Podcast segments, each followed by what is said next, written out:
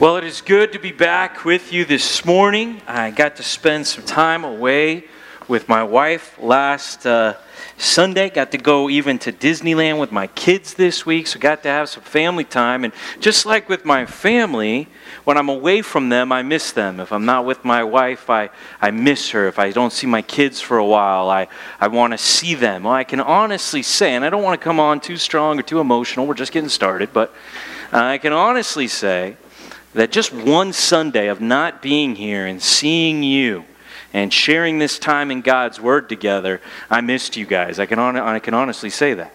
And uh, it feels like part like my family. Like if I'm not with you, even for a short amount of time, uh, I want to be here with you. And so it is with that excitement to be back that I ask you to grab a Bible and open it up to the Gospel of John.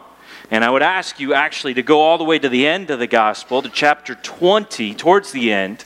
And I want to remind us why we're even going through this book. We've been going through it now um, since about September. This is our 23rd sermon. We're going to be getting into chapter 9 here this morning. And we have chosen this book for a very specific reason. In fact, the reason I love whenever the Apostle John writes a book in the New Testament, the reason that his books are kind of my favorite, I love them all, but the reason I really like his books is because he always says exactly why he wrote the book.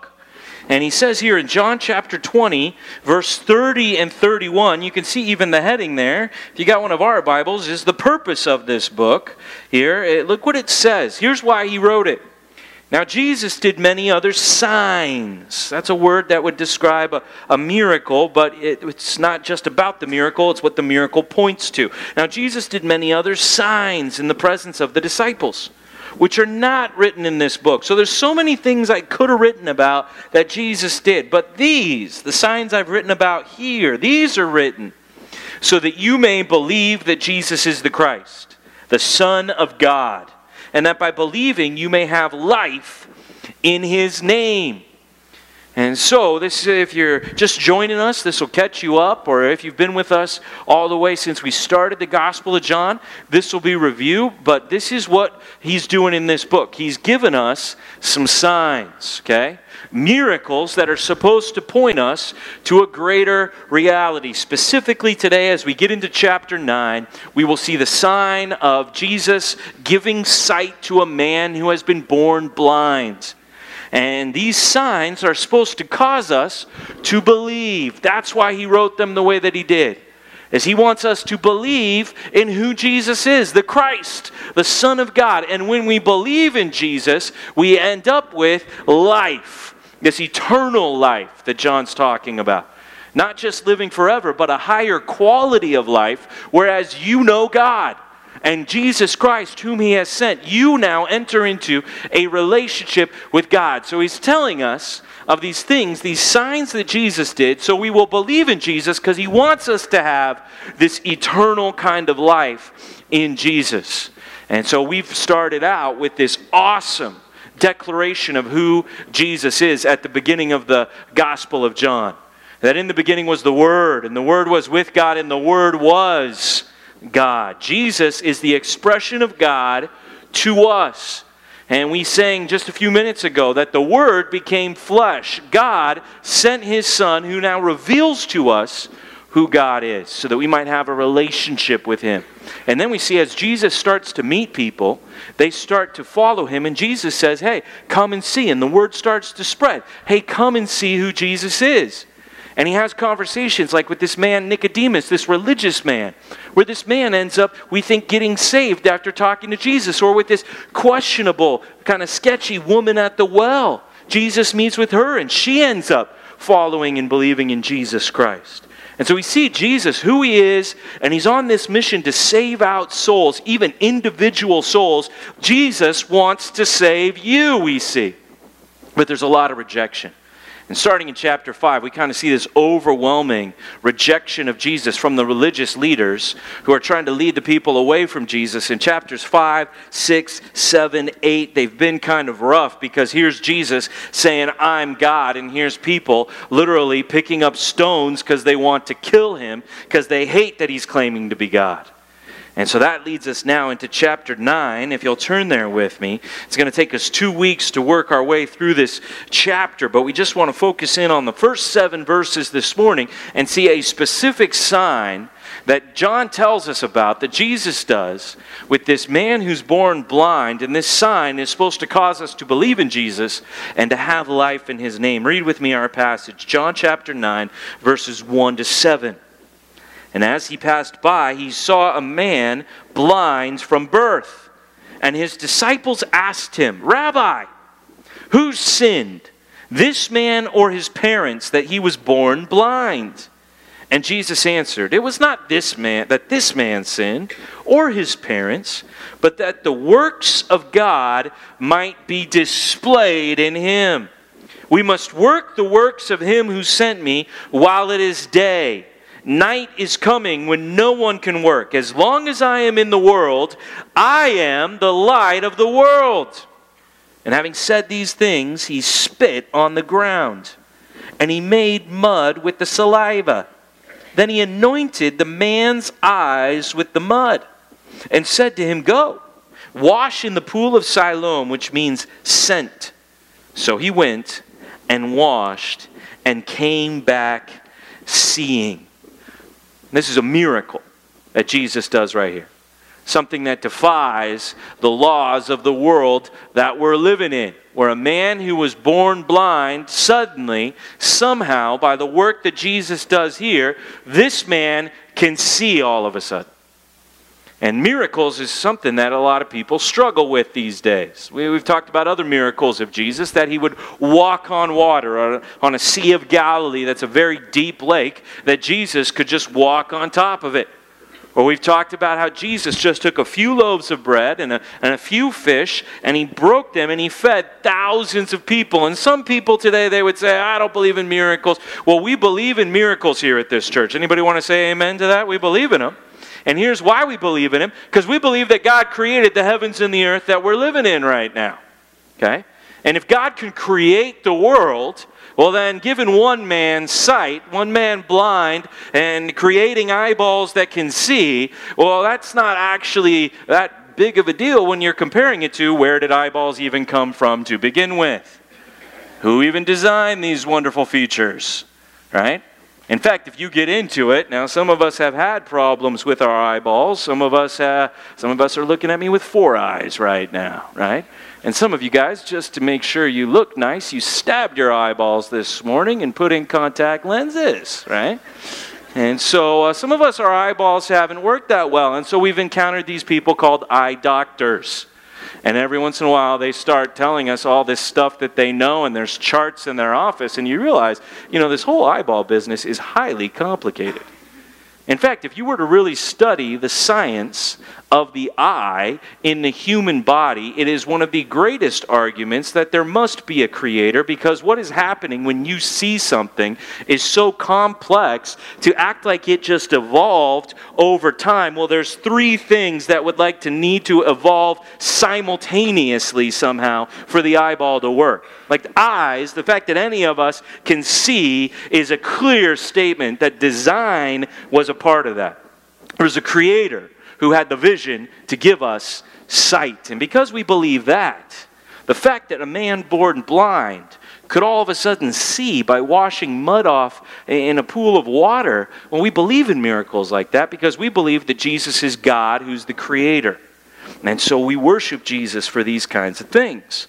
Now, what's interesting is not only the physical miracle that takes place, but this fascinating conversation that John puts in.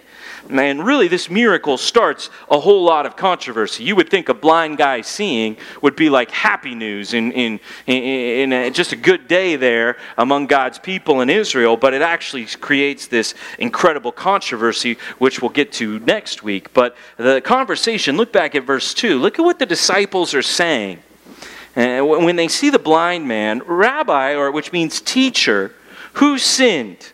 This man or his parents that he was born blind. See, there's an assumption here that the disciples are coming in with, and we need to understand this assumption because I don't know that we have this same way of thinking today. Most people don't, maybe a few of us do.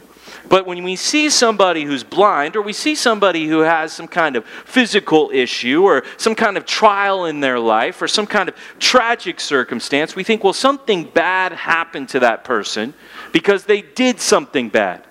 Like they did a specific sin, and now this problem in their life is a specific consequence to their sin. That was the understanding here. Okay, so who sinned? Was this guy just a bad guy from even the womb, from even before he was born, uh, that he was blind? Or did his parents do something that, that now this guy's paying for by being born blind? Like the disciples are trying to figure out, theoretically, how did this guy get blind? Who sinned to make it happen? And you can kind of see this wrong thinking throughout Scripture. And one example of a man who endured bad things is a guy named Job. Maybe you're familiar with his story. There's a whole book of the Bible about this guy. And uh, he has terrible things happen to him. His children die, his possessions are taken away, the roof just literally falls in on his life. And he has friends that show up to comfort him in his time of need, right? And his friends, they're good friends for a while when they just sit there and say nothing, right? And they just feel his pain. And they are just there with Job, bearing with him in his grief. And then friends do sometimes the worst thing that friends can do they open their mouths, right? And they start acting like they know exactly what's going on. And let me tell you why you're in this spot, Job. And they start to confront Job that clearly he must have sinned to be in this bad condition with these bad things happening to him, including sores all over his body, and it's just gone really wrong. Well, if you read the whole story of Job, you'll know that that is not true.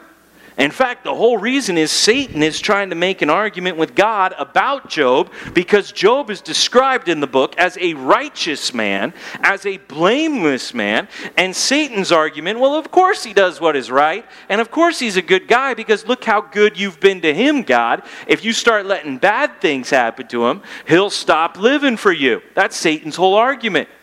And so bad things end up happening to a righteous man like Job and his friends. I don't have you ever tried to read the book of Job before? Starts out and it's just compelling. Ends and it's amazing. The middle of the book is just brutal. Have you ever read it before? It's these friends giving their opinions and you're like, "Where who are I can't even pronounce these guys' names. Who are these guys? Where did they come from and what is this malarkey that they're saying to Job? Bunch of nonsense. The Bible does not teach that bad things happen because of specific sins that people do. Now, once we've fallen into sin, we're living in a broken world, okay? Where there are bad things happening all over the place, even in creation, in our own bodies. People are definitely sinning, but the Bible doesn't teach this like, well, you did this, so now this bad thing is going to happen to you, like the disciples are assuming here. A passage you could write down about it is Luke 13, would be a good cross reference for this. And maybe there's even people here today who think this, I don't know. But in Luke 13, Jesus is responding to some current events in, in Israel. There's a tower that falls over and kills some people. And, and then there's these people who end up getting killed by the authorities, by the Roman authorities, and their blood ends up getting defiled in the process. Which, if you're a Jew and you're trying to live clean, uh, having your blood get defiled, the blood being the symbol of life, having that become unclean, that's like the worst way you could die in the Jewish mindset. And so people are like, well, why did this tower fall on these people? And why did these people die in such a horrible way? And Jesus says, in response to both of those scenarios, oh, you think they were worse sinners? Oh, you think that bad thing happened to them because they were like some super sinner? No, no.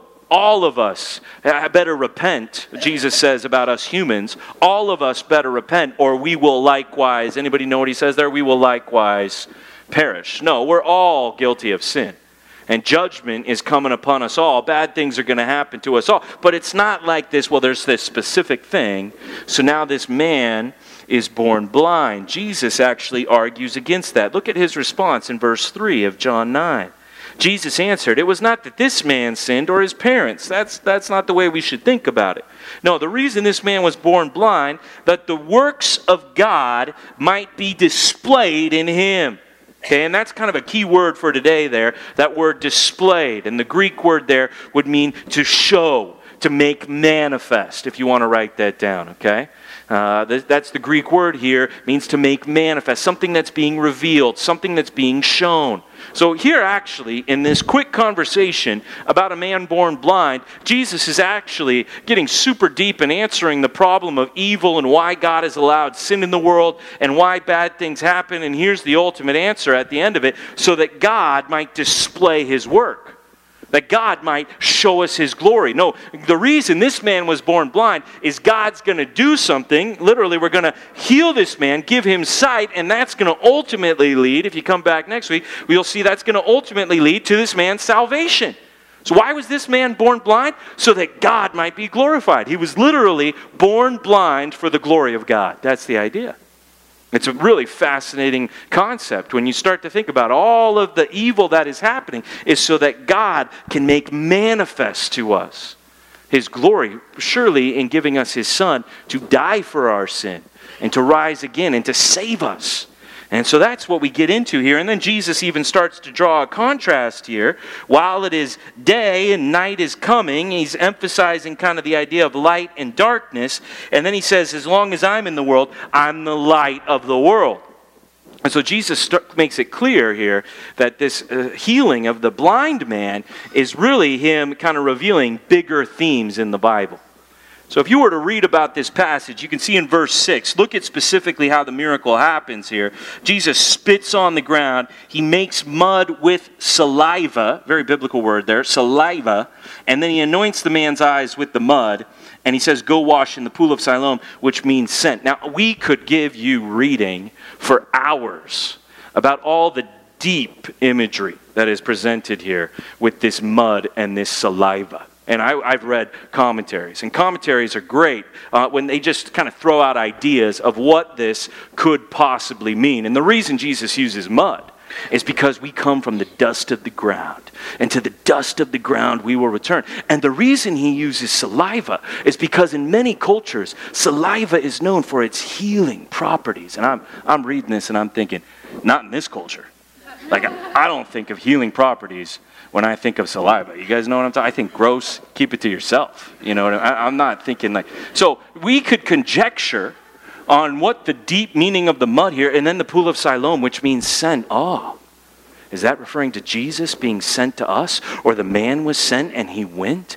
Oh, the deep meaning of the pool. Like we could talk about this for hours, and at the end of it, we wouldn't really know if what we were saying was true or not. So we try to avoid that kind of conjecture here at Compass Bible Church, and we say, no, what, what is this sign supposed to point us to?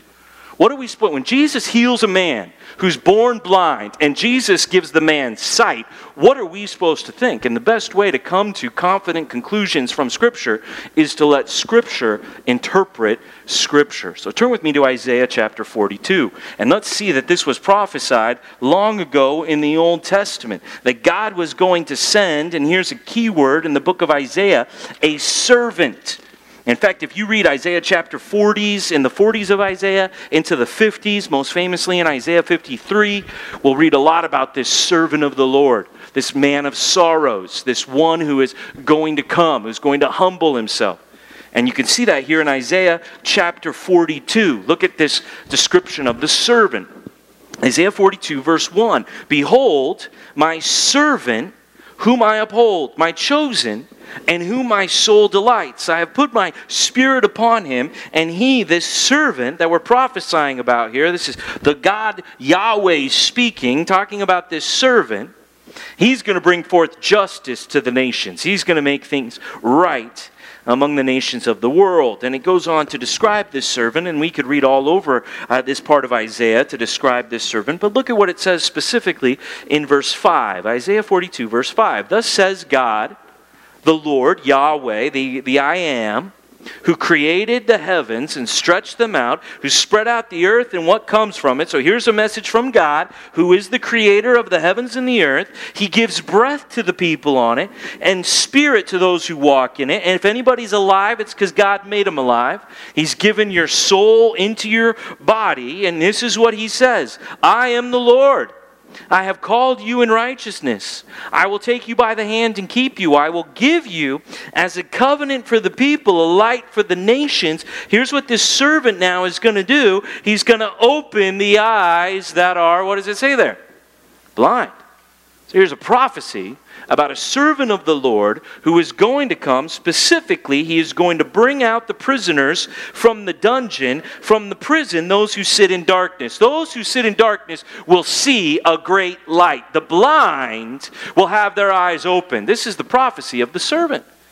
And then it says in verse 8, I am the Lord, that is my name. My glory I give to no other, nor my praise to carved idols. So this servant isn't going to compete with God, isn't going to cause us to worship someone else other than God. No, actually, we come to see that this servant is God, and we should worship Jesus as the Christ, the Son of God. The sign points to believing in Jesus Christ, it points to who he is.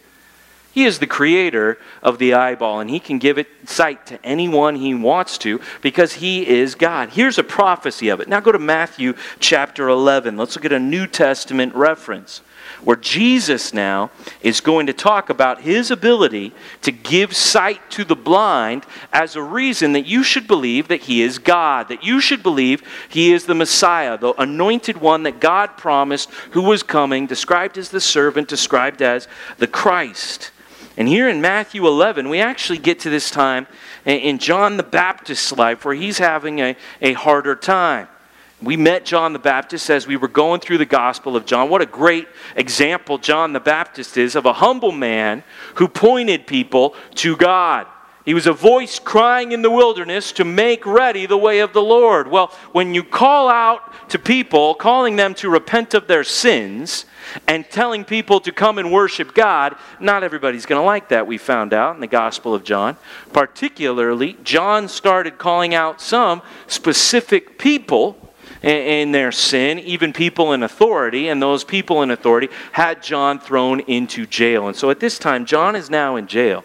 And if you know the story of John the Baptist, he ends up having his head cut off uh, because of sin that he has confronted, and people don't like it, so they literally cut off his head. That's what happens to what Jesus says is the greatest man to ever live. He has his head cut off. And so this is a dark time for John as he's here in this prison. And he's maybe starting to have doubts, or maybe he's just kind of surprised by the way that Jesus' life is going. Like many Jews, he would have expected Jesus to be the king, the Messiah who would reign, who would destroy the other nations, who would make everything right. And Jesus wasn't really doing that in his earthly ministry here. And so John sends some of his guys. Look at Matthew chapter 11, verse 2. Now, when John heard in prison about the deeds of the Christ, he sent word by his disciples, and he just wants to check, he just wants to make sure. And he said to him, Are you the one who is to come? Are you the Messiah, the Christ, the servant we're looking for? Or shall we look for another? And look how Jesus answers John the Baptist. He says, And Jesus answered them, to his disciples, Go and tell John what you hear and see. The blind receive their sight, and the lame walk. Lepers are cleansed, and the deaf hear, and the dead are raised up, and the poor have good news preached to them. And blessed is the one who is not offended by me. So here's a question from John the Baptist Hey, are you really the one? I'm wondering, or should we look to someone else? And what is the first thing that Jesus uses as an example to prove who he is? Hey, the blind are seeing. That's how he says it. The lame are walking. Poor, they're getting the gospel preached to them. That's his response. So he's using the fact that he can give sight to the blind as evidence that he is the one from God. So this miracle is supposed to make us believe not only in Jesus and who he is, but also in what he does. Okay? That Jesus is a saving God. And if you did a study on blindness in the scripture, you would see that more times than not, we are talking about the spiritual blindness of the souls of men than we are talking about a physical problem of those who can't see. It's a theme throughout Scripture. In fact, if you open the theme of blindness and seeing up, and you start to get into the idea of, of night and day, and you even broaden it up to the idea of darkness and light, you will see these analogies all over Scripture. Okay? And Jesus repeats in our passage this morning what he said in chapter 8, verse 12 that I am the light of the world that I am the one who comes into the darkness and I shine the glory of God and I actually cause people who are lost in the darkness to come out of the darkness and into my marvelous light. I actually cause the blind souls to see the glory of God. That's what Jesus is claiming. Okay? And so if you missed, uh, flip your handout over if you're taking notes here this morning. We recommend a sermon that we did on Christmas Eve about Jesus saying that he's the light of the world. And if you were somewhere else on Christmas Eve with your family, or if you were out of town for celebrating Christmas, uh, if you missed that sermon about Jesus being the light of the world, I mean, really, you could make an argument that light and darkness is the major theme of the entire Bible. And you could go to page one where God said in the darkness, Let there be light. And you could go to the last page where there's a new Jerusalem, a city, a new heavens and a new earth, where there is light that never ends. And the light is actually Jesus Christ Himself, whose glory is so radiant and so bright, it lights up the world that we're going to be living in. And so, this is the idea of bringing people that are blind, lost in the dungeons of darkness, and setting them free to see the glorious light of God. This is one of the epic themes in all of Scripture. And so, when Jesus heals a blind man, there's no way you could not be thinking of all of these passages that, that express this. Let's just look at one of them in Ephesians chapter 5 then this not only points to the sign, not only points to who Jesus is, but to what Jesus has done for us. And here it's de- described in light and darkness in Ephesians chapter 5. Um, here's, the, uh, here's the statement about all of us who have been saved. For at one time you were darkness. At one time you couldn't see. You were lost. But now you are light in the Lord. Walk as children of light. For the fruit of light is found in all that is good and right and true. If there's anything good or right and true, it's because the light has been shined on it. That's the only way that anything gets good or right and true, is because of the light. And so try to discern what is pleasing unto the Lord. Make sure you're walking as a child of the light and no longer in the darkness. In fact, take no part in the unfruitful works of darkness. Instead, shine the light on them, expose them. For it is shameful even to speak of the things that they do in secret. But when anything is exposed by the light, when something gets hit by the light of Jesus Christ, it becomes visible. That's our same word. That God might display his work, that he might make his manifest, that he might show it. Here's what the light does is it shows us God. That's what the light does. And if anything gets exposed by the light, man, we can see all of a sudden God. For anything that becomes visible is light. Therefore, it says, and this is the theme of our winter camp happening up the mountain right now Awake, O sleeper, arise from the dead, and Christ will shine on you. That's why they're calling it awakening right there.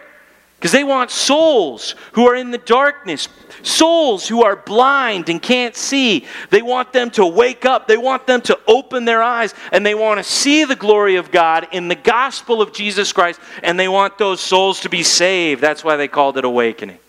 That's why young people are professing faith in Jesus Christ up the mountain because they're saying this is what happened. See, the story of the man born blind, given sight by Jesus Christ, that's not the story of one guy in the Bible. That's the story of every Christian person everywhere. That we were blind and now we see. Anybody want to say amen to that? I'm not up here saying that I'm good or right or true. I'm not asking you to be good or right or true either. I don't think we can even do that. What I'm saying is, we were lost. We were in the dark. We were groping around in the dark. We didn't even know where to go. We were blind. And here's if there's anything good or right or true about me or about you, it's because the light shined on us. That's why. It's because Jesus opened our eyes and we could see things. See, a lot of times I'm afraid that Christians think the reason we come here to church and the reason other people don't is we might be a little bit smarter than those people.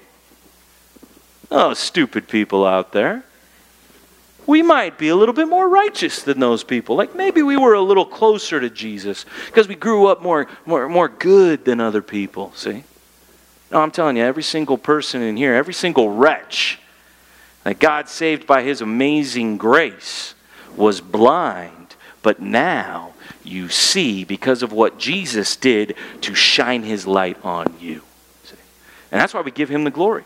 That's why we worship Jesus Christ alone. So when we read this story of this blind man, see, I, have never been blind. I've been nearsighted, but I've never been blind, right? In fact, I haven't even met too many people in my life that are blind people. But when I hear a story of a blind man, I relate to it because I know what it's like to not know where I'm going and to be lost in the dark until Jesus shined his light upon me. this is the story of all of us. So point number 1, let's get it down like this. Let's let's praise Jesus for that you see, okay? Praise Jesus you can see. If you're here at church and you love Jesus and, and He has changed your life from the inside out, and you love studying the Bible like we do, and you get things out of it, and you can see the big picture of the Bible, you can see the light in the darkness, the works of God have been shown to you, revealed to you, made manifest to you, well, then praise the Lord, because the only reason you've seen any of that is Jesus opened your eyes to see it. And so let's give Him the glory. Let's thank Him.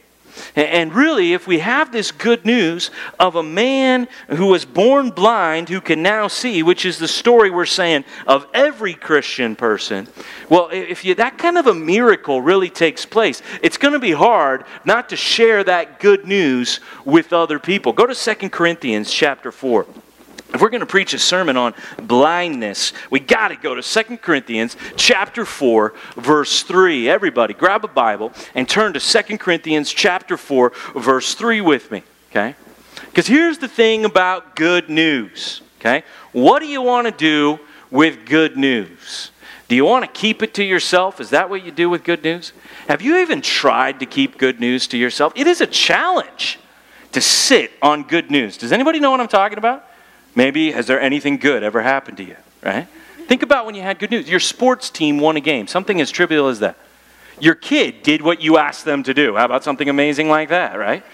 I mean, maybe, maybe even like big news, like you asked somebody to marry you and they said yes, right? Maybe even God blessed you and that someone and children were born to you. You just sat on that and kept it secret. She said yes, she wants to marry me, and I don't want to tell anybody about it. Is that what engaged people are typically doing? Or do they have like photographers hiding in the bushes taking pictures? And it's all over social media, and they want it to. Here's the ring. They walk into rooms like this. Check it out, everybody, right? See, now sometimes here, being the pastor, sometimes a couple will come up to me and they'll be like, hey, we wanted to let you know, hey, uh, my wife, she's actually pregnant. We're going to have another baby. And I'm like, yeah, praise the Lord. What a blessing. And they're like, don't tell anybody about it. We haven't made it public yet. And I'm like, that's brutal. What are you doing to me right now?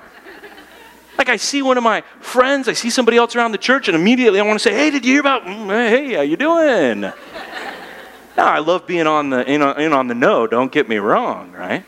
But it is literally like I have to remind myself not to share good news with other people because it is natural to share good news. It's hard to stop. If you are a blind person who can now see, are you going to let the world know about it? Oh, you better believe it. In fact, this blind guy uh, will not shut up, and that's going to lead to a lot of problems in John chapter 9.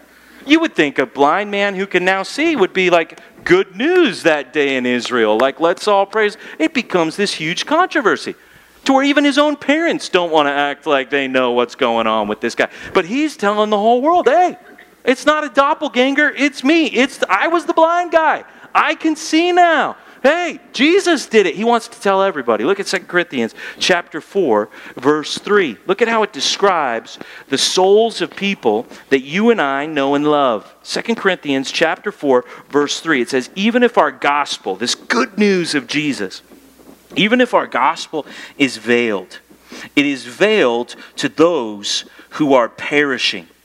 In their case, the God of this world has blinded the minds of the unbelievers to keep them from seeing the light of the gospel of the glory of Christ, who is the image of God. I mean, consider what that is saying for a moment with me. That people in this world, anyone who does not believe in Jesus Christ, is blinded. And not only are they blind, not only is that a way to describe them, but they have been blinded by the lowercase g God of this world. Who are we talking about there? Not only are people blind to the light of the glory of God in the face of Jesus Christ, there is an evil force working in this world to blind people, to make the darkness so thick they can't see out of it, to obscure the truth from them. There are forces of evil trying to make people stay in the dungeons of darkness. Now, that is an amazing way to look at the people in the world around us, particularly the people that we would call countrymen here in America. Let's just talk about our fellow Americans for a second here. You just probably have such a high opinion of our nation right now. Isn't that probably what you think about it? Like, we are just the salt of the earth. Is that what you think about America these days? Or do many people, like myself, sometimes feel like we have hit an all time low here in America, right? And if you're not careful, what I hear, and I even see Christians put stuff like this on social media, or I hear it in comments even here around the church, like, look at all these stupid people in America. You ever find yourself thinking that, or somebody saying that? Maybe they don't use that word. Maybe they're like, oh, these idiots or these liberals. There's like code words, code words that people use to say it. But, you know, these conservatives, they're just starting to narc on somebody. Like, how could anybody be this dumb to vote for this person or to believe that this is okay? Or what about just how evil people are that they would do these things? The sexual immorality that's taken over, the abortion. And I think there's like this almost sometimes this uh, aura of condescension that I sometimes feel from Christian people looking down on the people of this world. And I just wonder if those people, if, if you're going to judge them for stumbling in and out of bars and stumbling in and out of relationships, and when they stumble, all of this profanity comes out of their mouth, man, would you think differently about them if they were doing all that stumbling because they're a blind person? Would that change the way you thought about your fellow Americans? Instead of mocking them or looking down on them as they bump into things going down the road, no, what if we could just change our perspective and we could see that on the front of this person, they've got a cane and they've got these thick glasses on and they're trying to figure out where to go because they can't see. Maybe that's why America's doing so much stumbling. Maybe the reason we got such a problem with darkness in our country is less people are shining the light than ever before. Maybe it's actually the church's fault, not the nation's fault. See, maybe we should change our whole perspective about the lost people around us, and we should realize we're not any smarter than them or any more righteous than them. No, we were one of them, and the only reason I'm not agreeing with everybody else in America, the only reason I'm not jumping on that bandwagon or supporting that cause is I saw the light, and I did nothing to see the light. Jesus showed it to me. Otherwise, I'd be just like everybody else in America, believing that this is the moment for this and this is now, and we should all get on board with this. I would be running right there with them, and I bet you would too if Jesus hadn't shown us the light. And do people think that we consider them blind, like we care about them, like we're concerned about them? Or do people just think we condescend to them? What is the attitude that our nation would have right now about the church, people like us who are saying, We've seen the light. Are they thinking that we're sharing good news with them and they want to come see the light with us? See, one thing I do is I, I like to go on social media, and I know some people think social media is of the devil, and you might be right, but this whole world is of the devil, is what we're learning here. And social media is actually a place where you see the hearts of men revealed. And there's this thing called Twitter, if you've ever heard of it. It's where people can leave short messages on the internet, and people follow them and they read them. And uh, they have these hashtags, if you know what this is. And I sometimes check out this, and I think actually, if you go look at what the trending on Twitter is, you can see exactly what people are thinking about in our nation right now. Just look at what's trending. And this hashtag trended in uh, the Los Angeles area this week. And the, the hashtag is, I don't want to go to heaven if. I mean, you want to talk about blindness. I mean, I thought that at least the foundation of our nation would lead people in America to understand that if there's a heaven and a hell, and hell is a consequence for sin, and heaven is for people who get to be with God, like you would want to go to heaven over hell, we would think that that thought would still pervade in our nation. But no, actually, trending this week in our country, right here in the area where we live, is a statement about how we don't want to go to heaven. And some people are just trying to be funny. They're just like, I don't, I don't want to go to heaven if the Wi Fi is not good. Or I don't want to go to heaven if I can't bring my dog. Or they're saying kind of kind of lighthearted things. They're trying to just make fun and, and say stuff. But then some people have like a clear point that they're trying to make, and they're saying things like this I don't want to go to heaven if the people who tell me I'm going to hell are going to be there. I don't want to go to heaven if the majority of religious people will be there. I don't want to go to heaven if most Christians are there. Like, the reason I don't want to go to heaven isn't necessarily I'm anti God or against this guy Jesus, but it's all these people who claim to believe in God and follow Jesus that are giving me this condescending attitude. I don't want to be around those people, people like us. That's what America has had enough of. They've had enough of our judgment and our condescension and us acting like we're better than them because we've seen the light and they haven't, and we're losing our sense of compassion for people who can't see what our eyes have been opened to see. Praise the Lord that He showed it to us. And we should feel for those who haven't seen it yet. In fact, I hate to break it to those of you who went to Sunday school at the 9 o'clock hour, but one of them said, I don't want to go to heaven if it is even remotely like Sunday school. Like, forget that. Uh, just telling me I'm a bad person who's going to hell. And what the world is not getting from us as Jesus' people on the planet in America right now, they're not getting this sense that we should feel of they're blind. And man, if somebody is blind, you just feel compassion. You just feel right away like, I wish that that person could see what I see and I wish I could help them or guide them. If you saw a blind person stumbling down the road of life, would not your natural inclination be, oh, I want to help them get where they're going. I want to help them get across the street. I want to help blind people. I want to share with them how I found sight in Jesus Christ, how He opened my eyes based on nothing that I did, but His amazing grace. Look what it goes on to say here in verse 5 of 2 Corinthians chapter 4, verse 5. For what we proclaim is not ourselves, but Jesus Christ as Lord, with ourselves as your servants for Jesus' sake. I'm not here to tell you about what I did, that I'm religious, that I'm a Christian. I shouldn't be getting in the way of the good news. It's not about me, it's about Jesus Christ as Lord. I'm just a servant of Jesus.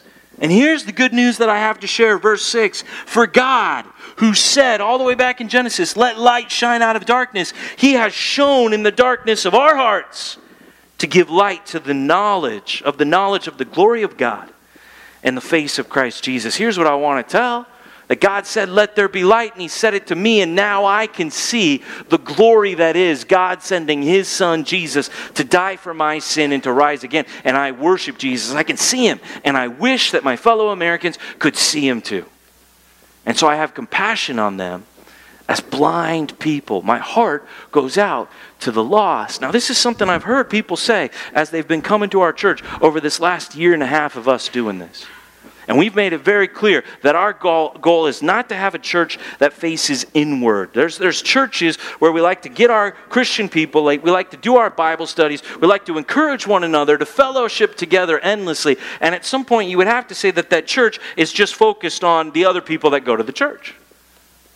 And it kind of becomes a clique. It kind of becomes a circle that's closed off to the outside world. We even have like special code words like, hey, are you going to HFG this week? And like little, little things that you have to be in the know to even understand what in the world we're saying. And it becomes just a very inward focused group. That's home fellowship group, by the way. It's, it's, where we get, it's where we form these cliques sometimes if we're not careful. And people have said, you know, something that's happened to me since I came to this church is I've really got excited about evangelism.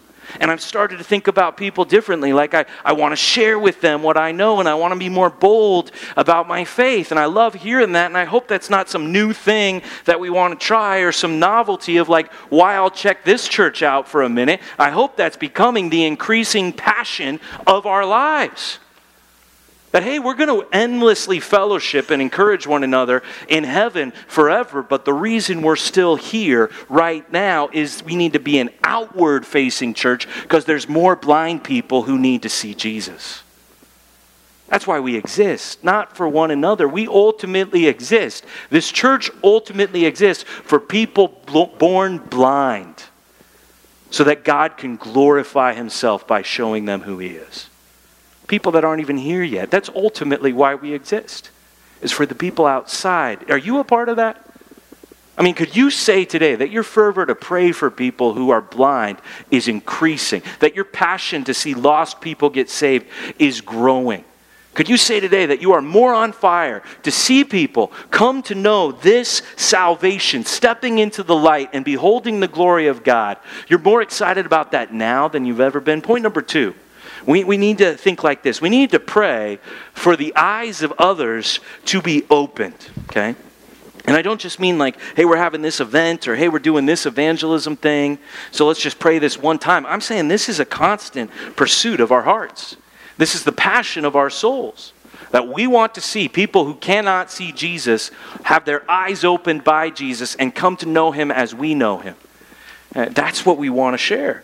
And so we're praying this all the time. And we are going out all the time. We've got people who go out from this church every Tuesday night. They take that ice cream truck down to the farmer's market and they tell people about Jesus. Every Saturday morning, we go around in the neighborhoods around here and we invite people to come and see Jesus. This isn't something we're just doing because we're a new church. This is something we do because we are the church of Jesus Christ. And we are an eye doctor for blind people to come and see the light. That's what the church is here to be. So, man, how would our attitude change from condescension in our hearts to people who don't get Jesus to compassion in our hearts for people who can't see Jesus if we were to think about unbelievers in this kind of a way that they're being blinded? I think that would change a lot of how we talk about them, how we pray for them, and how we approach them with the words that come out of our mouth. And I got a question. Why are blind people always hanging around with Jesus? Have you noticed this? Like everywhere Jesus is walking, there's like blind people by the side of the road. Has anybody else picked up on this? Like, how do they know to be there? Like, is this just all like a big coincidence? Were there way more blind people back then in that day? Like, I thought there were more people on the planet now, but yes, I don't even see as many blind people as I read about in, uh, in, the, in the scripture. Like, how come the blind people can somehow see that near Jesus is where they want to be? Like, go to Matthew chapter 9 and let's look at other examples of Jesus interacting with blind people. And if you did grow up going to church and you had the blessing of being in kids' ministry from day one, you might even have songs about blind people that you know, like the blind man stood by the road and he cried. The blind man stood by. Come on, I'm not the only person who knows this song. The blind man stood by the road and he cried, he cried, Oh, you guys know it? Show me the way. You know what I'm talking about? Anybody heard this before? Right? We know songs like this. Why are all these blind people coming around to Jesus? Very, once you start thinking about it, it's a very curious phenomenon that was taking place in ancient Palestine. How was this happening? Matthew chapter 9, look at verse 27. Look at what happens here. Fascinating study if you start to just study all the interactions of Jesus and blind people. And as Jesus passed on from there, two blind men followed him, crying aloud, Have mercy on us, son of David. And when he entered the house, so here's Jesus walking along, blind men following him, shouting after him. He enters the house, and the blind men came to him. These are like stalker blind men at this point. Okay? These guys have a, a better perception than most people who can see here. And the blind men came to him, and Jesus said to them, Do you believe I'm able to do this? He gets right to the point. And they said to him, Yes, Lord. Then he touched their eyes, saying, According to your faith, be it done to you. And their eyes were opened. Now I'm guessing by the persistence of these people, these two men, to follow Jesus straight to the house where he is going, that perhaps these weren't the first blind people Jesus had interacted with. And they had this confidence, this expectation that Jesus gives sight to the blind. And they believed it. That's why they followed him. And that's why he even gave them sight, because he said, according to your faith. But look at what they're saying. Go back to verse 27. Look at what these two blind men are saying as they follow Jesus. Have mercy on us, son of, who do they say he's the son of? Son of who? David. Now that's not just, hey, we can't see, give us sight. That's not what they're crying out for. No, they're asking for something much more significant than just their eyeballs to start working, as big of a deal as I'm sure that was. What are they calling out to? What does it mean? Son of David. I mean, see, this is referring to Old Testament prophecy. This is referring to the Davidic covenant that God promised David that in his kingly line there would be one who would sit on the throne who would reign forever. When you call Jesus the son of David, you're calling him the Messiah. You're saying he's the one. You're referring to him as the servant, as God. These men know who Jesus is. And what do they ask for? Do they ask for sight? What do they ask to have? They say, Have what on us? Have. That's a loaded word right there. That's not just asking for my eyeballs to work so I can see. That mercy means I don't want to get the judgment I deserve. That's what mercy is. When God doesn't treat you the way that you should be treated in your sin, when He withholds judgment, we call that mercy. What are these guys asking for? They're asking for salvation. Who are they asking it from? From God as they follow Jesus. These men who are blind have the eyes of faith, and they want Jesus not only to heal them, they want Jesus to save them. They believe that Jesus is the place that every blind person should go because he is the one who gives sight, who shows the glory of God. That's what these blind men believe.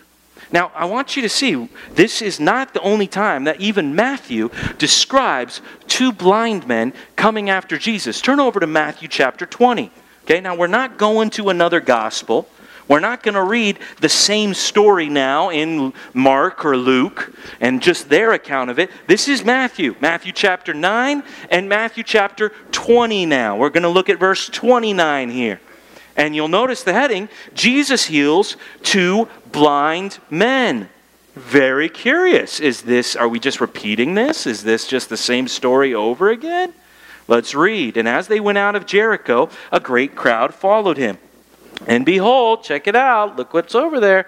There were two blind men sitting by the roadside. I don't know if they were singing songs for kids or not, but when they heard that Jesus was passing by, they cried out, Look what they say Lord, have mercy on us, son of David. Very interesting that they would use the exact same words. What a curious coincidence. And stopping, Jesus called them and said, What do you want me to do for you? And they said to him, Lord, let our eyes be opened. And Jesus, in keyword, pity, touched their eyes.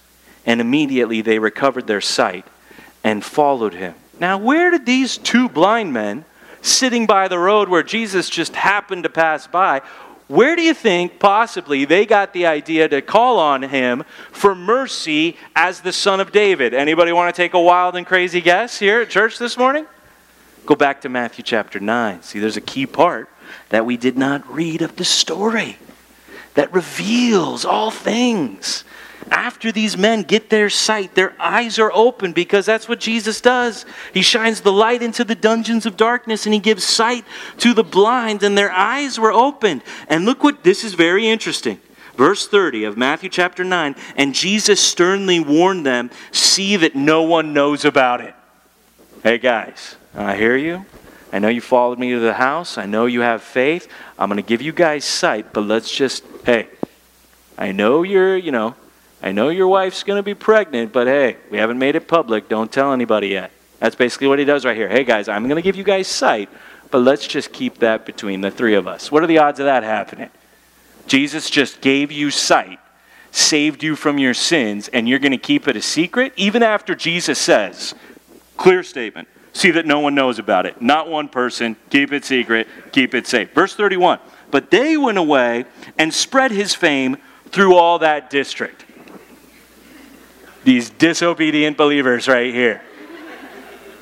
Just telling everybody about how Jesus gave them sight. You think the news happened to pass on down to Jericho? You think other blind people started saying, Hey, me and you, I want to go around my twos and I want to start shouting out, Have mercy on us, son of David. Probably a blind guy's doing this out of every city in Israel because the word was spreading that if you're blind, Jesus is your friend. Do people know that when they start to see that they are blind, we are their friend in the name of Jesus.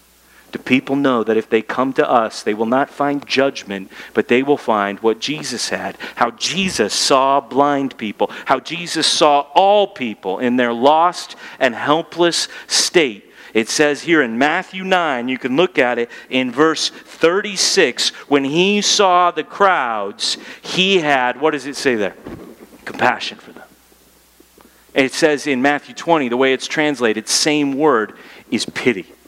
And it's this idea that he felt their pain in his bowels. That's the idea behind the Greek word. Like that pain when you feel when something's going wrong and all of a sudden it hits you and you feel that pain like you forgot something important or something bad. All of a sudden that you remember that inner pain that just hits you.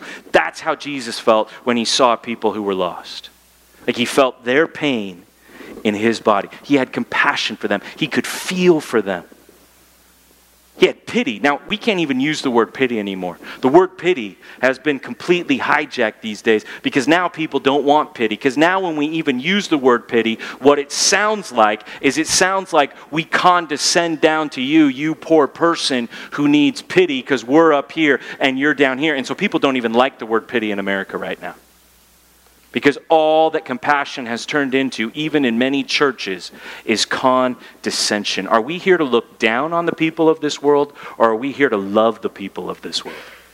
Are we here to relate to them and say, hey, you know what?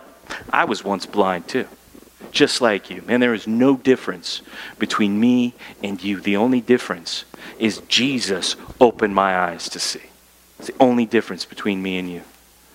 I don't want to look down on the people that we have all around us, our family members, our coworkers, our neighbors, the people we read about or see on the news. Now, I don't want to look down on them. I want to have compassion for them. I, I wish that Compass Bible Church should be Compass could be short for compassion, and that people would know if they came here that people would care in this room. Doesn't matter what kind of sin they're in. Doesn't matter how lost they might feel. No, there are people here who love the blind and we know how to find sight. We know where it is. O Son of David, have mercy on us. Let blind people like us see your glory. Pray with me. God, we thank you so much for your word and how one miracle that happened to a man who was born blind is really the story for all of us. That all of us need our eyes open to behold you in all of your glory the glory of the gospel, that you would send Jesus to come down and to save sinners like us. God, to see ourselves in our sin and to see you in your holiness in heaven and to realize the only way we could get there to be with you, the only way of salvation is this good news. It's this G- story of Jesus coming that He's the only one who can give sight to blind people like us. God, I pray that that would be our message, that that would be our song that we would never be people who think that somehow we're saved because it had something to do with us being smarter and knowing the Bible or being righteous and doing good. God, that we would be people that would say, It's amazing grace that saved a wretch like me. I don't deserve to be saved. I don't deserve to see you in your glory and to worship Jesus. No, I'd be running into sin and in the dungeons of darkness just like all my fellow Americans if it wasn't for Jesus opening my eyes. And so, God, we worship Jesus. We thank you so much that He did open our eyes. And we pray that you would humble us and that you would give a, us a real heart that wants to worship Jesus and a real passion that wants to share with others this glorious good news that even if they don't see it now, even if they're blind to it, that Jesus can open their eyes. That we can relate to people that we were blind, but now we see.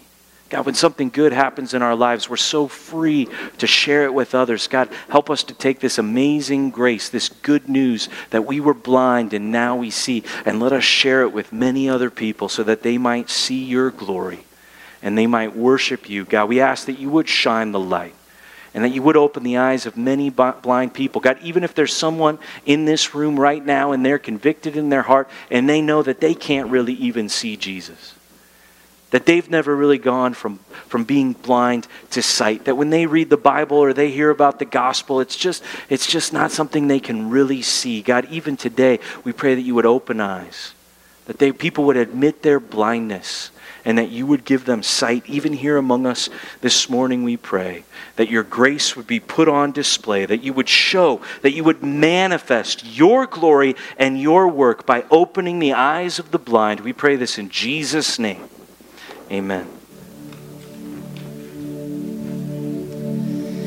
Amen. Please stand. Let's sing of God's amazing grace.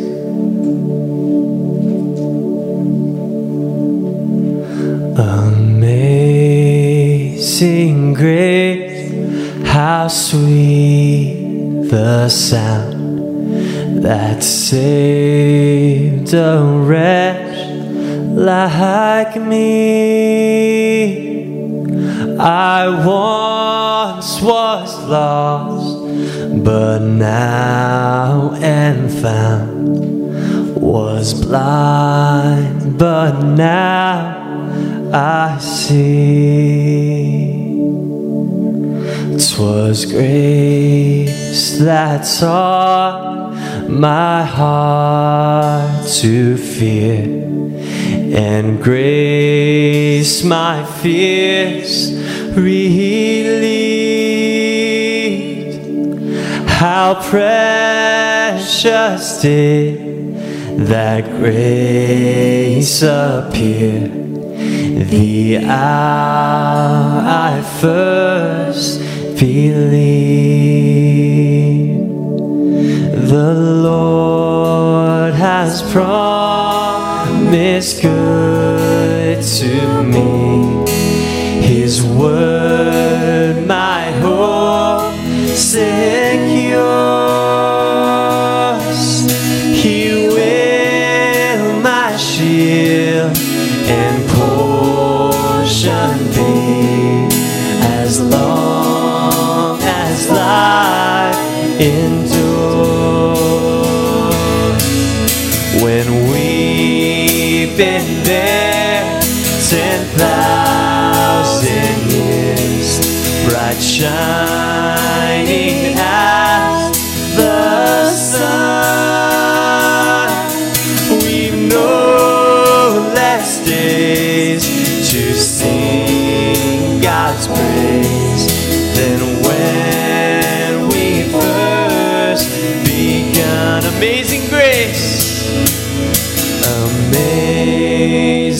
Grace, how sweet the sound that saved a wretch like me. I once was lost, but now am found. Was blind, but now I see. Was blind, but now I see. Amen. Well, praise God for his amazing grace to let blind people like us see Jesus. Amen. Now, I don't want to ruin your Sunday. I know what some of you guys are thinking. Point number three, all right? And it's a good way to, for us to walk out. Be kind to the blind. That's point number three. I bet you can remember that one without even writing it down. So, hopefully, there's somebody that you know who needs to know that you can show them compassion and love this week. And I just got to say right now if you know that you are blind and you can't really see the glory of God in Jesus Christ, and there's people who care about you right here, right now. Come talk to me. Go to the Compass Connect table afterwards. You don't need to leave this place without talking to somebody about it. Hopefully, here, you won't receive judgment, but you will receive love in, the name of Jesus. So thank you so much for being here. We got